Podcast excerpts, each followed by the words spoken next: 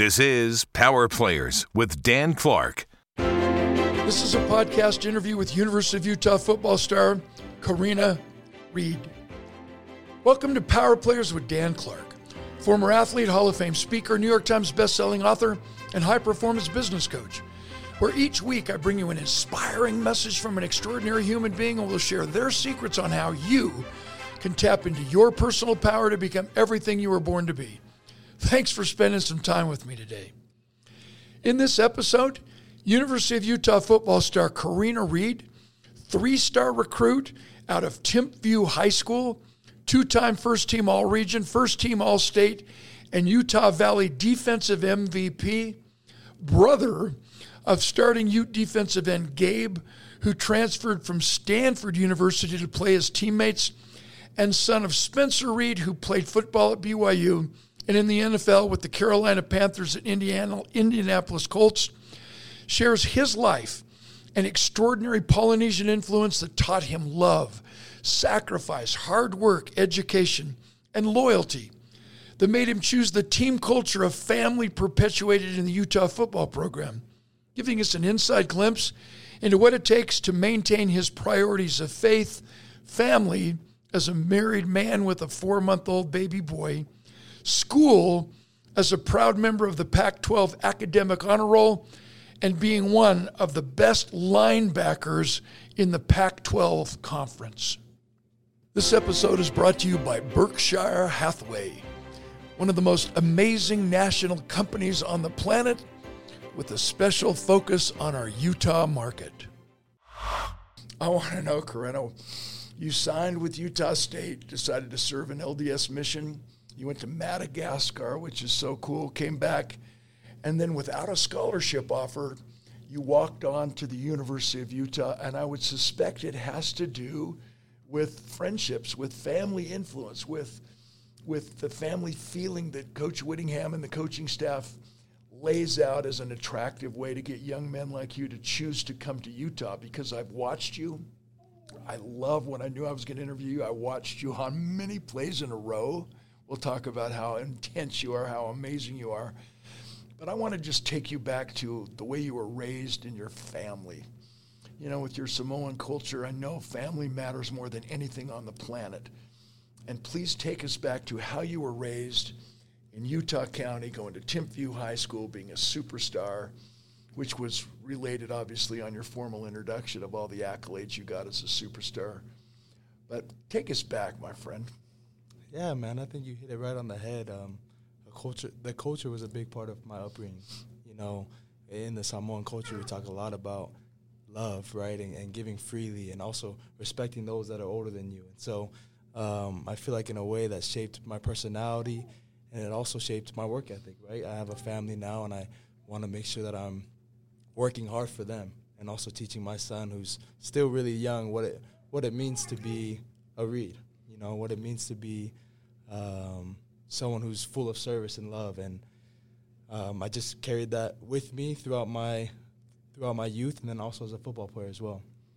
So, if you ever hear a little baby cry in the background, I convinced his beloved Addison to bring Manu into the room. And of course, he wanted to be professional, but of course, I wanted everybody to know that he is a total package physical, mental, spiritual, social, family. I love you. I love what you represent, good friend. Let's itemize one thing that you learned from your dad growing up as, a, as an awesome father, but as a competitive, you know, collegiate athlete who also played three years in the NFL.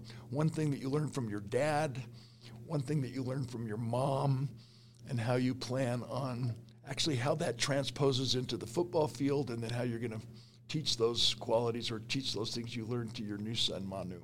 Yeah. Um, I think you hit it right on the head with what you said about my father. You know, he always said if I could, because he grew up in American Samoa, Oh, and he always said that he didn't really get the proper coaching that he felt the kids in the states were getting. So he always told us, you know, if I can make it to the NFL, you guys have no excuse with the coaching that you guys have here and the access to film study that you guys have, have here. So it really pushed us to be try to be greater than him, right? And the thing that he he had he had going for him was uh, just determination, and so I try to take that into my own game. And as far as my mom, she's kind of the one that that pushes school on us. So she keeps us going in the classroom, and her parents are teachers, and so we we try to you know make her proud by doing well in the, in the And your Pac-12 all academic honor roll. Congratulations this year. that. Thank you. So now we understand where it comes from. okay, so uh, let's talk about the relationship you have with your brother Gabe. Is he older? Is he younger? Uh, how much difference in age is there? Yeah, he's three years older than I am. Okay. And what did you learn from him? Uh, were you able to play on the same team together? You know, was he a senior at Timpview when you were a sophomore? Teach us a little bit about the rel- relationship you have with your brother. Yep. So Gabe was a senior when I was a freshman. Oh, wow. Um, so we didn't really get to play against each other. I played scout team varsity, and he pushed me around for a couple weeks during playoffs. But uh, our story is the typical little brother, big brother story. You know, when I was younger, he was he was the guy that I wanted to be. So I looked up to him a lot, and felt like I followed in his footsteps for the most part. And it kind of came full circle because he came to Utah, and so um, it's been a blessing to be around him. Absolutely. So tell the fans what your number is, Number twenty-one. okay? And he plays linebacker. Yep. And so now you can see what a handsome dog he is inside the helmet or with the helmet off. What's your favorite part of the game? Is it run stop or is it pass pro? That's a tough question, man. I uh I feel like my my strengths lean more towards the passing game. Uh, you know, I'm a little bit of a smaller linebacker, so I'm able to move quicker and keep up with some of the tight ends and receivers that not a lot of linebackers could. Is how I feel. So, how do you prepare for game day? We all know you don't win the game on Saturday. You win it on Monday, Tuesday, Wednesday, Thursday, Friday. Kind of give us an inside glimpse onto how you've become an elite linebacker in the Pac 12 and how you've emerged as one of the great leaders on the field. Remember when the, you know, when the, once the game starts, the coach is stuck on the sideline. Somebody on the field has to make a play. And that's why I love interviewing you today because you're one of those playmakers.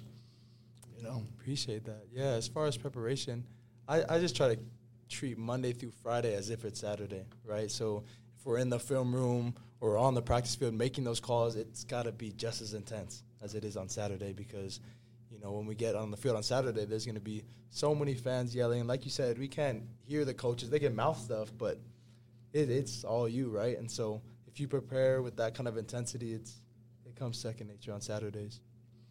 so talk to us about this this trust. You know, I uh, I wore this shirt on purpose because we just celebrated Veterans Day, and even though this interview is evergreen and people can pull it up 20 years from now when you got an 11 kids and you've had a you know 27 year NFL career and you're you know driving your Ferrari. What we have to really understand is what we learn from these elite warriors whom we highlighted and celebrated in the game on Saturday because it was the day after Veterans Day.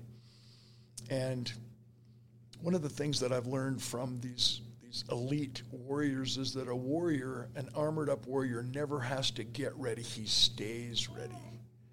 And when I watch you play the last few weeks, you, it seems like you're ready on every play. So, what do you do mentally when a, a, an average play only lasts five seconds, and yet you have 25 to 30 seconds to think about it before it occurs in between every play? When I talk to teams, I always remind them about that. What do you do if you missed a tackle, if you screwed up a coverage? How do you recover? How do you rebound? How do you get ready? Because you got 25 to 30 seconds to get your mind and body ready to go to war again. Teach us about what you do on every play. The play has ended. You might be winded. What do you do to get ready for the next play that's going to happen within 25 to 30 seconds? Yeah, that's a great question, man. I think it depends on how the play went, right? If if you said I had a missed tackle, then I'm a big guy that believes in um, focusing on your breath, right? Meditation. I, I'm big into mindfulness and um, trying to get back to that spot where I'm comfortable within my mind. Um, say I had a, a, a great play. Um, I'm trying to use that as momentum. I'm trying to pump the crowd up, pump my teammates up, use that excitement, and try not to get rid of it. Hold on to it as long as I can So it really just depends on the flow of the game and and how the plays are unrolling.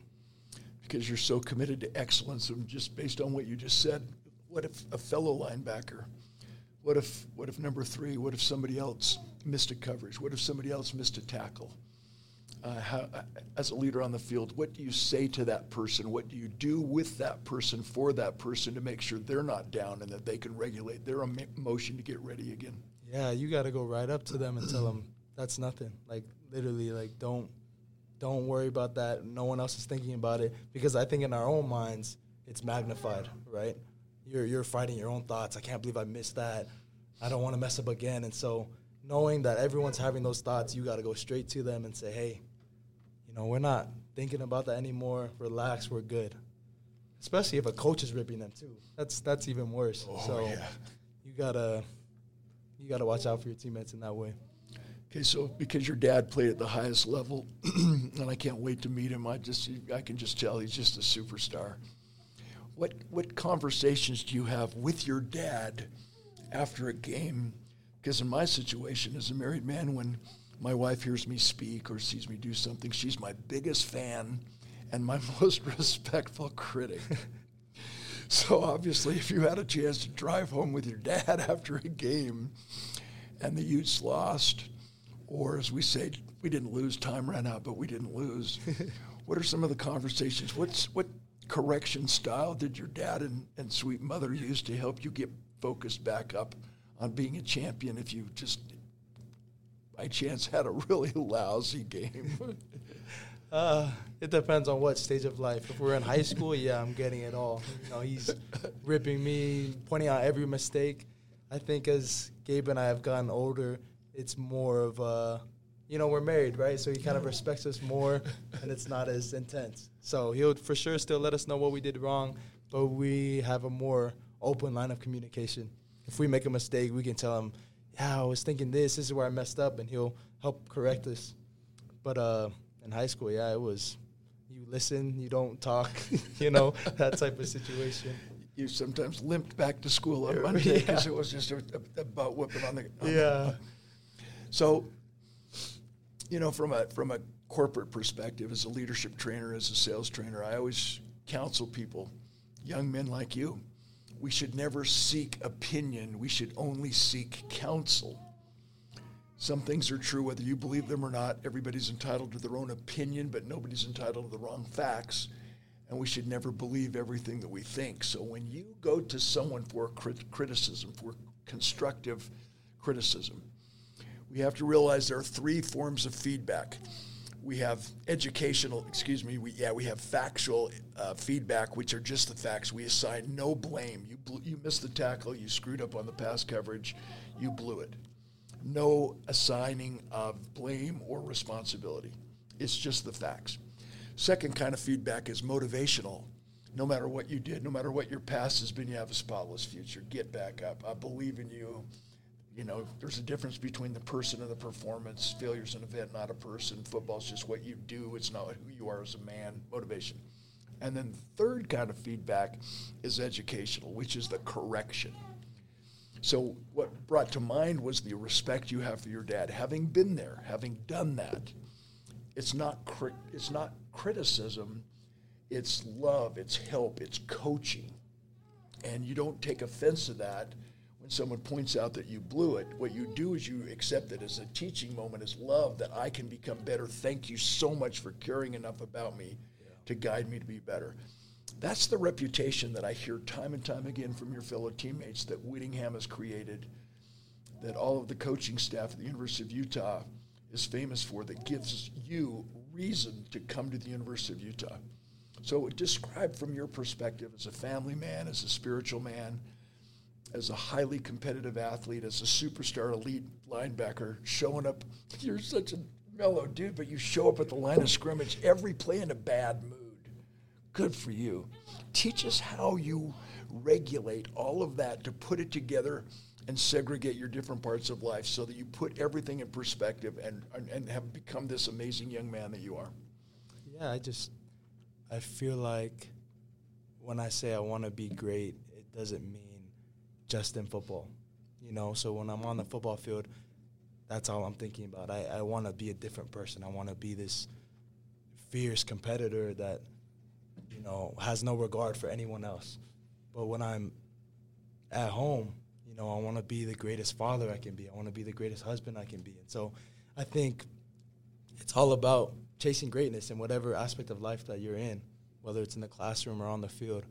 Um, so my natural personality, like you said, yeah, is mellow, and I'm a go with the flow kind of guy. But um, when it comes to chasing success, I, I feel like I'm pretty intense in that way. So, in chasing counsel instead of opinion, who would your hero be physically? Who, who's a player that you admire right now in the league, in, in the Pac 12 or in the NFL or both, that you would admire that, that inspires you? Um, I don't know if I'm allowed to say this because it's a former Cougar, but I'm a big Fred Warner fan. Oh, yeah. Yeah. 49er, what a stud. Man, he's a great linebacker. And I don't. I hope I don't get in trouble for this because of what he does off the field too. Martial arts. I'm a Fred Warner fan too. Are you? Hell yeah, good for Yeah. you. No, he's No a great offense. player. But remember, Coach Whittingham was all conference. He was one of the better linebackers who ever played at BYU. I, didn't loved watching. that. Oh my gosh, he was so good. Dang. Okay, I feel like us players wonder about that. Oh you know? yeah, you should dig up some old field, man. Yeah. Film. He was so good, and I'm a Ute going, dude. Oh yeah, I, I, I love Whittingham for all the things that he brought to the fight before he became a Ute. Oh yeah. Okay, so so Fred Warner, uh, who in the Pac-12 do you um, do you admire as a fellow as a fellow champion linebacker? Um,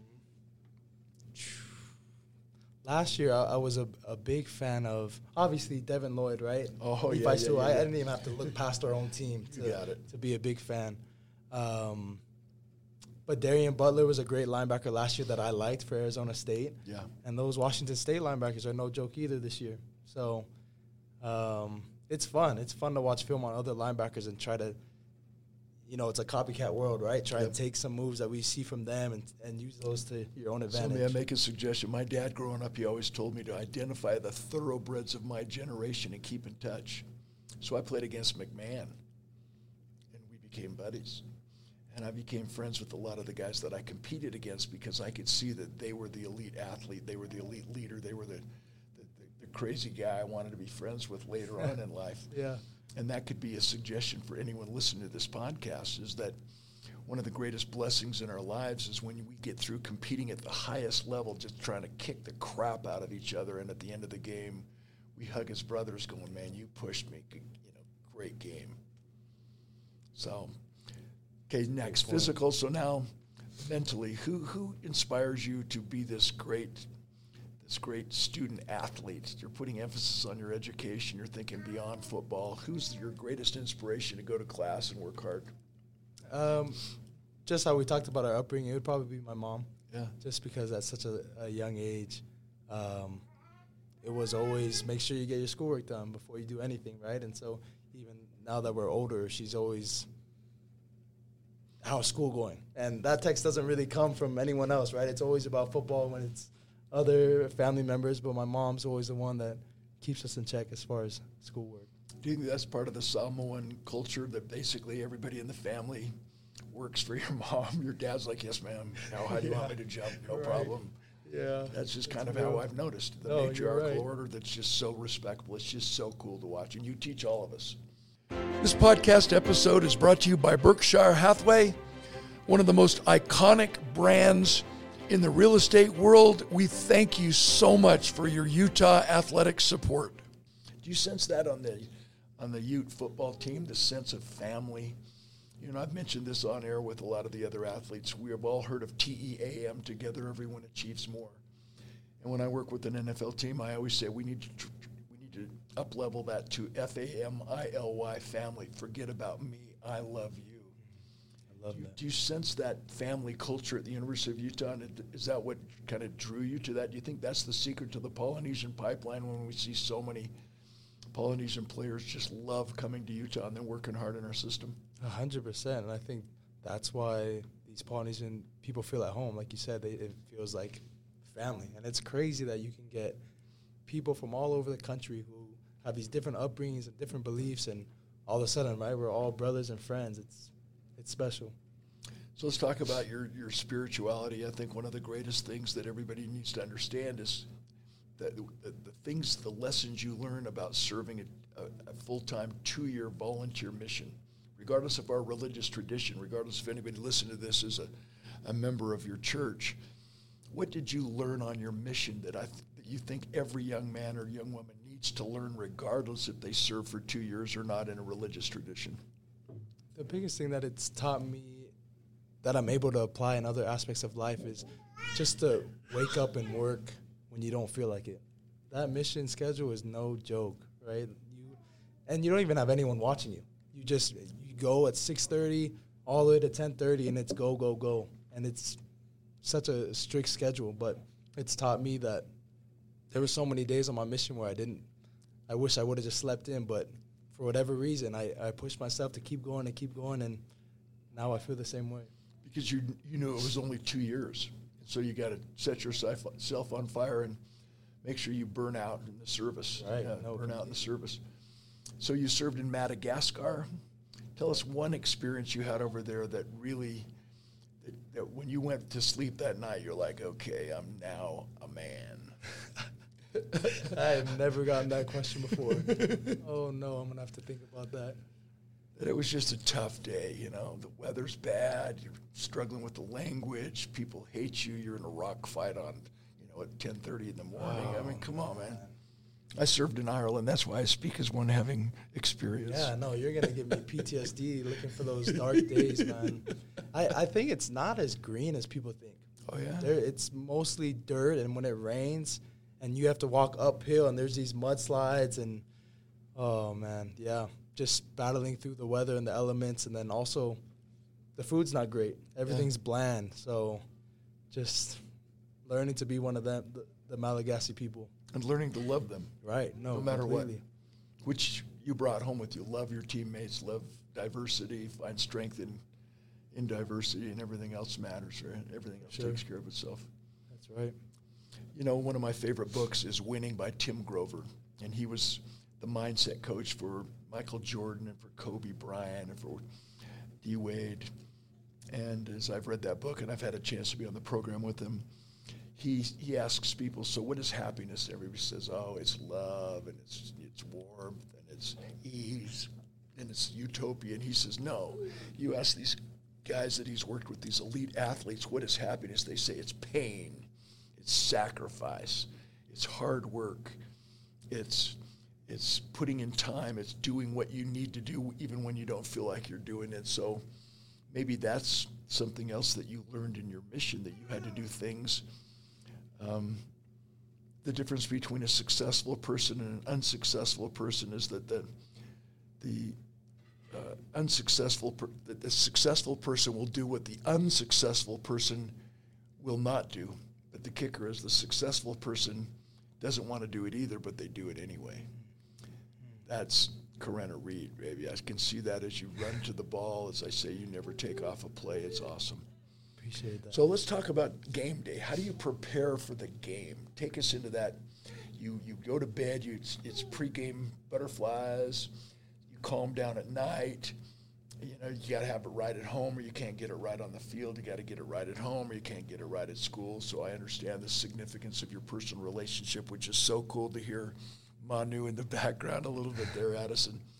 But take us to game day. Once you wake up, what do you do to get you ready to kind of leave that utopian family feel and just put your warrior helmet on, put on the whole armor of Utah, and go battle? Yeah. I think the Monday through Friday is so intense that when Saturday comes, I, I really want to try and relax. You know, wake up and feel good and be myself. And if that means watching a TV show, depending on how much time we have, yeah. watching a TV show to calm me down.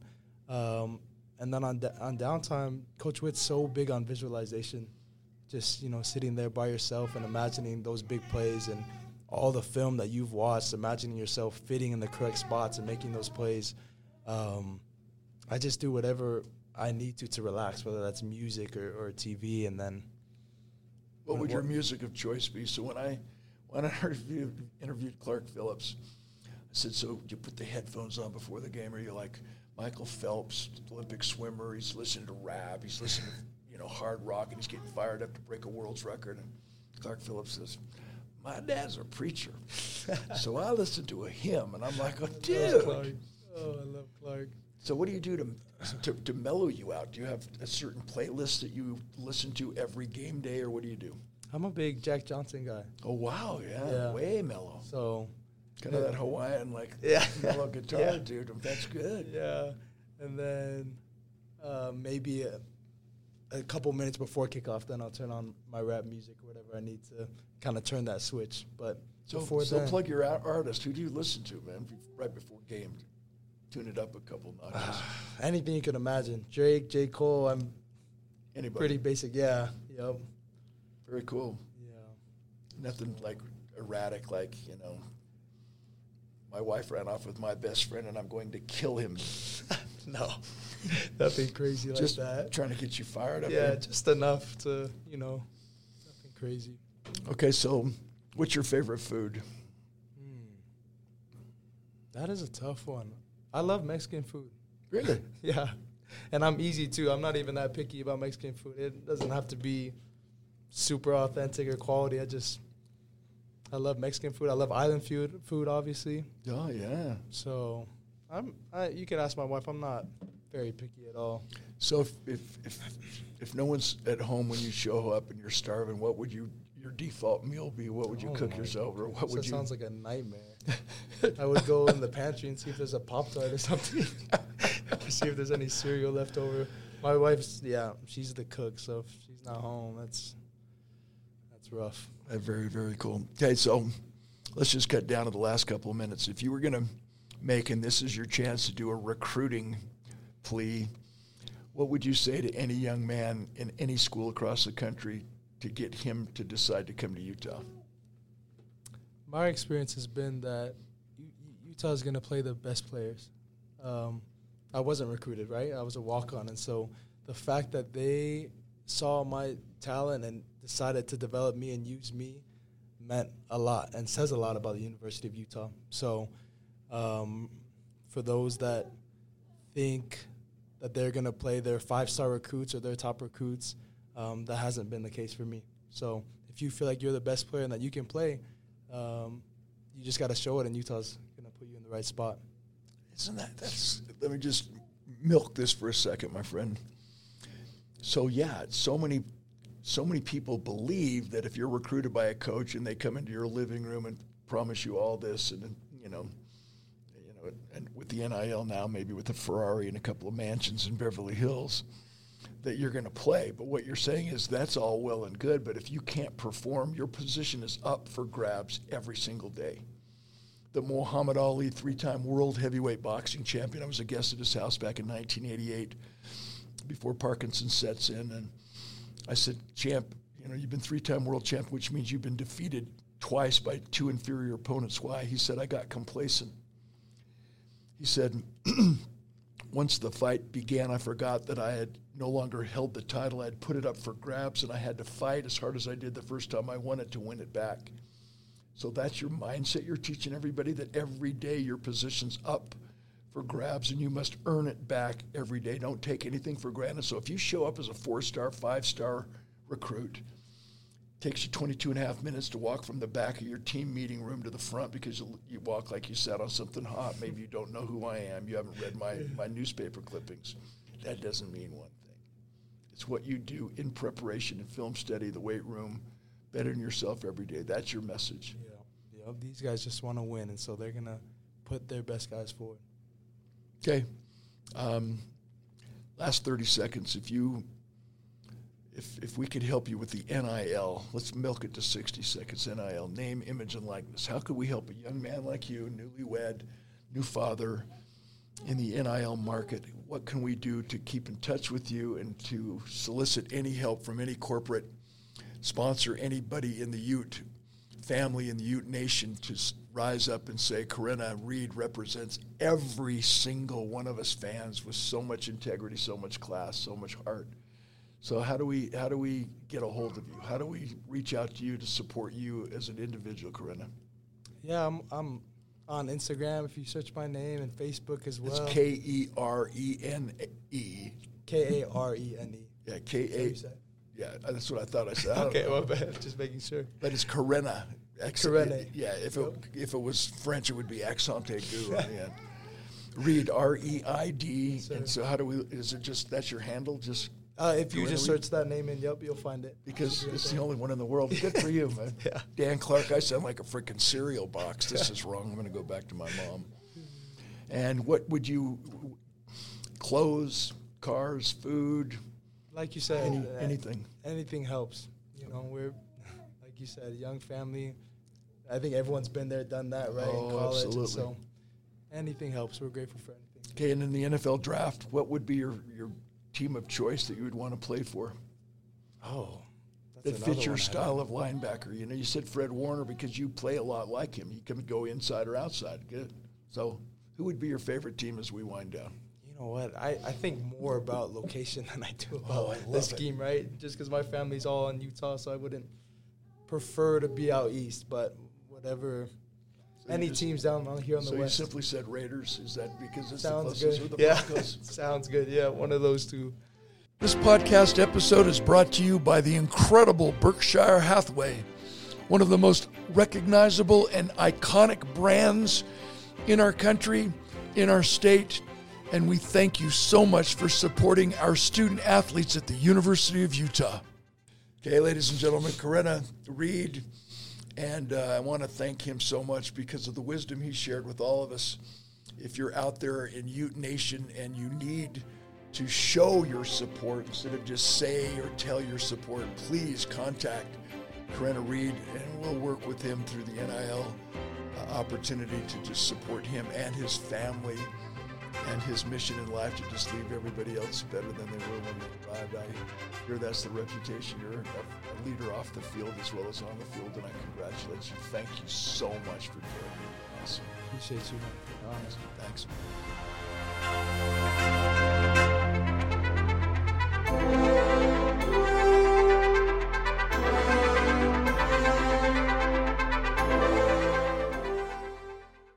The views and opinions expressed on the Power Players podcast do not necessarily reflect those of KUTV or Sinclair Broadcast Group.